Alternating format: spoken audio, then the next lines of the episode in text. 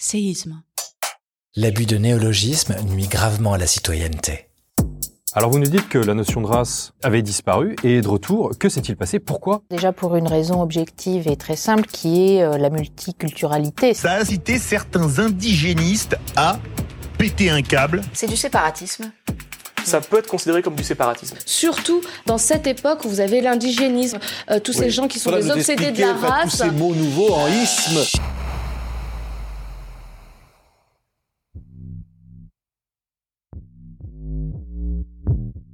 Septembre 2021. La campagne présidentielle française s'emballe. À gauche apparaissent de nouveaux visages qui bousculent le paysage politique par leur prise de position. Et que disent-ils?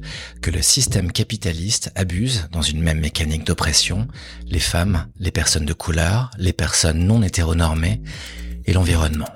Un discours intolérable pour la droite réactionnaire qui s'applique à discréditer cette lutte sur les plateaux radio ou sur ceux des chaînes d'information en continu en la taxant de termes plus ou moins compréhensibles, plus ou moins nouveaux. Racialisme et intersectionnalisme, wokisme et indigénisme. Ce sont des gens en fait qui sont imprégnés par euh, euh, ces mouvements qui viennent des États-Unis et qui sont des obsédés de la race en réalité, qui dénoncent et qui voient le racisme partout, qui se victimisent sans cesse, mais qui ne voient les personnes qu'à travers le prisme de leur race, de leur origine ethnique, religieuse ou de leur euh, sexualité. Elle, c'est Lydia Guirou, ex-secrétaire nationale chargée des valeurs de la République et de la laïcité à l'UMP sous Nicolas Sarkozy, et plus tard éphémère porte-parole du Parti Les Républicains. Invitée à intervenir sur la chaîne TV5 Monde sur le principe d'assimilation, Giroud, on vient de l'entendre, s'attache à diaboliser les combats progressistes embrassant pêle-mêle des concepts. Problème, on ne comprend rien. Que signifie exactement wokisme et en particulier indigénisme? Et en quoi ces mouvements seraient capables de menacer la stabilité de la République française? C'est que du son, hein. D'accord. Ok, parfait. Oui. Non, non, il n'y a pas de... Pour y voir plus clair, on est allé rencontrer Jean-François Bayard, politologue français et professeur d'anthropologie et de sociologie à l'Institut de hautes études internationales et du développement de Genève. Une fois installé dans son bureau, on lui a donc fait écouter l'intervention confuse de Lydia Guirou. Commentaire? Je pense que vous m'avez fait écouter une humoriste, parce qu'il faut quand même une certaine vergogne, ou absence de vergogne plus exactement, pour présenter ainsi euh, les choses. Les obsédés de la race, en premier lieu euh, ont été euh, les colonisateurs, dont les Français, bien entendu également les Britanniques, les Portugais, et, etc. Et ce sont quand même eux qui ont fait de la race une ingénierie de domination politique en s'appuyant sur des interprétations très idéologiques euh, de l'œuvre de Darwin. C'est ce que l'on nomme parfois le darwinisme social. Donc quand on parle de, de race ou de, de, de catégorie euh, de, la race, elle a été euh, fabriquée, concoctée par les colonisateurs et auparavant d'ailleurs par les esclavagistes, hein, puisque le, les nègres étaient la race destinée à l'esclavage. Donc la, la, véritable genèse de cette représentation raciale du monde, euh, ce ne sont pas ceux que l'on nomme euh, parfois les indigénistes euh, en France, qui en sont les porteurs. Hein. Alors que les gens qui ont été racialisés en tant qu'indigènes, natives, évidemment, peuvent être tentés de s'approprier euh, cette catégorie, de la retourner euh, contre ce qu'ils considèrent être euh, leurs adversaires.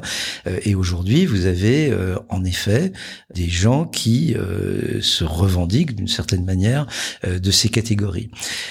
Quant à l'origine euh, américaine euh, de ce genre d'études ou de ce genre de discours euh, politique, la plupart des gens qui aux États-Unis se réclament de ce genre dans les universités, se réclament de ce genre de problématiques, ont été inspirés par ce que l'on nomme aux États-Unis la, French Theory, la, théorie française, des gens comme Derrida, Foucault. Qui eux posaient quoi? Euh, Foucault euh, a posé les bases euh, d'une archéologie du savoir et a montré progressivement comment les sciences humaines se sont constituées comme vision épistémologique, on pourrait dire, du, du monde.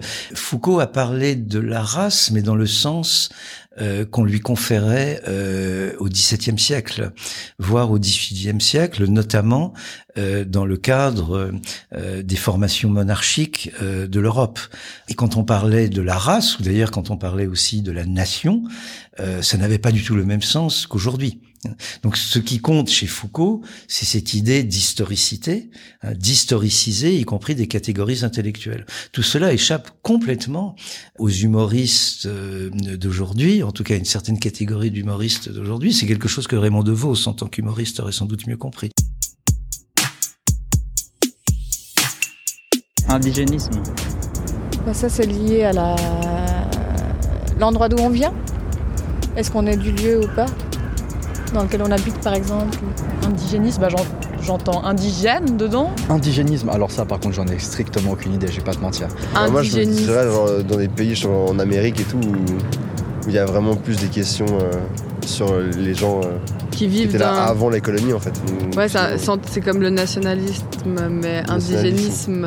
Ouais, c'est ça, ça serait. Ouais, c'est encore plus ciblé. Ça serait aussi un terme comme ça où, mm. enfin moi, comme je le vois, euh, qui a été récupéré en mode ceux qui défendent les intérêts des indigènes euh, c'est des indigénistes et c'est un gros mouvement et on, essaie de cristalliser un mouvement qui n'existe pas. La question c'est quand on parle d'indigénisme, euh, est-ce qu'on parle forcément de décolonialisme? Là, aussi, la, question est très embarrassante parce que c'est un théâtre d'ombre. Euh, donc on, poursuit des chimères et, parfois on est très surpris. Quand j'ai entendu Jean-Michel Blanquer stigmatiser le wokisme au début, je, me demandais ce qu'il en avait, c'est ce qu'il avait contre cet ustensile de cuisine chinoise. Et c'est vraiment au bout d'un moment que j'ai compris qu'il se référait à quelque chose qu'il supposait être omniprésent euh, dans l'université française, euh, mais qui en réalité n'existe pas. C'est-à-dire tout ce qui relèverait de ce que Blanquer nomme le wokisme représente, des études ont été faites euh, tout à fait sérieuses, représente quelque chose de l'ordre de 0,01% des thèses actuellement soutenues. Donc c'est complètement infinitésimal. Quel danger lui et sa cohorte de demi-penseurs y voient Alors ils y voient un danger euh, idéologique qui est au fond l'idée même des Lumières. Hein, parce que euh, oui, je suis d'une certaine manière, que, comme le bourgeois gentilhomme sans le savoir, un wokiste, parce que mon métier, c'est d'éveiller les étudiants. Ce qui gêne Jean-Michel Blanquer, Frédéric Vidal, etc., c'est l'esprit critique tel que Kant l'a défini euh, au XVIIIe siècle. L'esprit euh, critique, cette volonté de sortir de la minorité, mais pas la minorité au sens statistique euh, du terme, de sortir de l'état de, de, mineur ou d'irresponsabilité intellectuelle. Cette espèce de, de, de travail de réflexivité qui manifestement gêne un Jean-Michel Blanquer, un Emmanuel Macron, une Frédéric Vidal. Encore faut-il savoir d'où vient euh, ce discours. Euh, et nous en avons euh, la jeunesse très précise. il vient d'un mouvement qui s'appelle le Grèce. On parle plus généralement de nouvelle droite, et qui, dès les années 1970, s'est approprié l'œuvre de Gramsci, et l'a en quelque sorte inversé, pour expliquer que la conquête du pouvoir passait par celle des idées euh, et qu'il convenait donc euh, d'instaurer une hégémonie euh, intellectuelle dont découlerait la prise du pouvoir politique. Et cette idée gramscienne a été a donné lieu à, une stratégie dans la durée qui est passée par la création de toute une série de titres comme par exemple le Figaro magazine et progressivement ce courant de pensée à irradier, euh, à, pénétrer le tissu politique euh, français euh, et a fait l'objet d'une appropriation de plus en plus large de la part de l'essentiel de la classe politique, y, compris d'une partie de la gauche. Et en un seul mot, on est passé euh, d'un questionnement en termes de rapports sociaux, éventuellement de lutte des classes, à un questionnement en termes d'identité. La question sociale n'existe pas, on lui a remplacé la question de l'identité. Mais là aussi, euh, ces humoristes ne manquent pas d'air, euh, parce que qui euh, a, a fait ce retournement? Ce sont les gens d'extrême droite et ensuite les gens de droite et de plus en plus une partie du social-libéralisme avec des gens comme Manuel Valls. Qu'est-ce que ça veut dire le, le wokisme? Qu'est-ce que ça Euh, Tendance du moment Bah, c'est pas super clair pour moi en vrai le wokisme, mais euh, je le prends un peu comme la conscience que t'es pas tout seul sur Terre en fait. Wokisme? Non, ça veut dire quelque chose marcher, quelque chose qui doit marcher. Je sais pas, à cause de walk, Ah. to walk. Début 70 à 2022, on voit cette courbe qu'a pris le libéralisme pour devenir ensuite néo-post-libéralisme, mettre le mot qui vous arrange. Est-ce que cette déconstruction de la race ou déconstruction des idées progressistes est incorporée dans le projet libéral? Euh, ce à quoi nous assistons, c'est bel et bien à une prise de contrôle idéologique euh, par des gens qui sont manifestement mal à l'aise euh, avec l'idée même des Lumières, euh, de l'université et de plus en plus de l'enseignement secondaire, voire de l'enseignement primaire. Euh, donc on a de, de plus en plus une institution scolaire qui fabrique des, des ingénieurs euh, de, de la pensée, mais pas des chercheurs, et qui euh, tentent à décrédibiliser, à disqualifier l'idée du débat, de l'esprit critique, etc. Donc là, on, on voit très bien la, la dimension gramscienne de ce problème, dont Jean-Michel Blanquer euh, est peut-être l'idiot utile. Ce processus, il est désormais articulé à un projet politique qui devient de plus en plus euh, explicite euh, et qui fait de plus en plus penser à la révolution conservatrice de l'entre-deux-guerres. Alors, entendons-nous bien, euh, je- je ne pense pas que l'histoire se répète, elle, elle bafouille. Euh, mon propos est plutôt de construire une espèce de type idéal, si vous voulez, de la révolution conservatrice, qui euh, repose entre les deux guerres sur une culture du ressentiment ou sur, euh, sur un ressentiment. hein.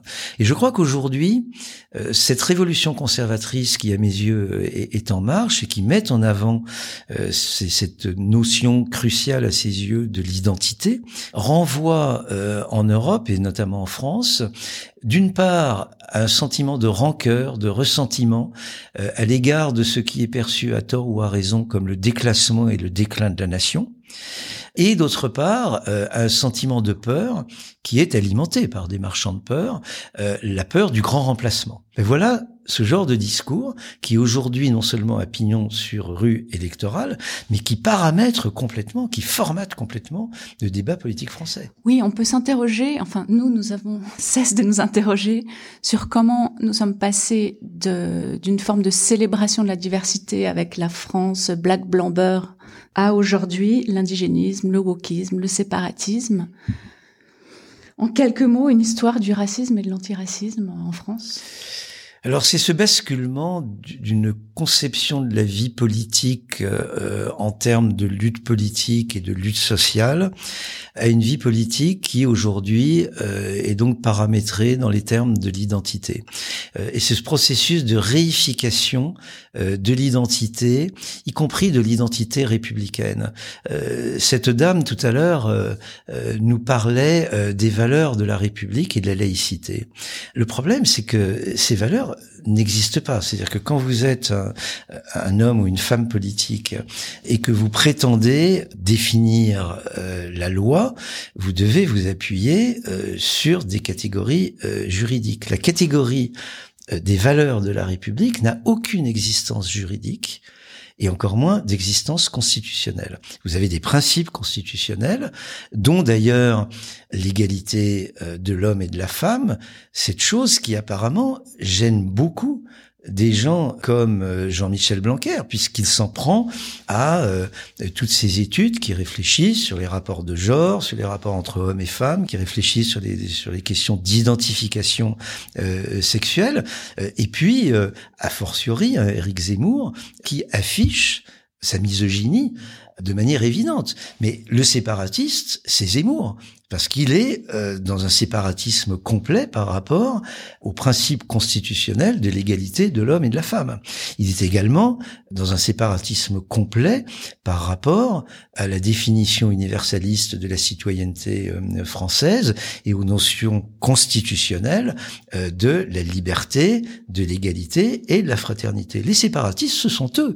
Alors, la question de, des, valeurs de la République, c'est une position idéologique, un débat politique euh, que l'arène électorale doit trancher et éventuellement le débat des idées. Euh, si tant est que nous ayons des interlocuteurs qui sont capables de formuler des idées un petit peu structurées.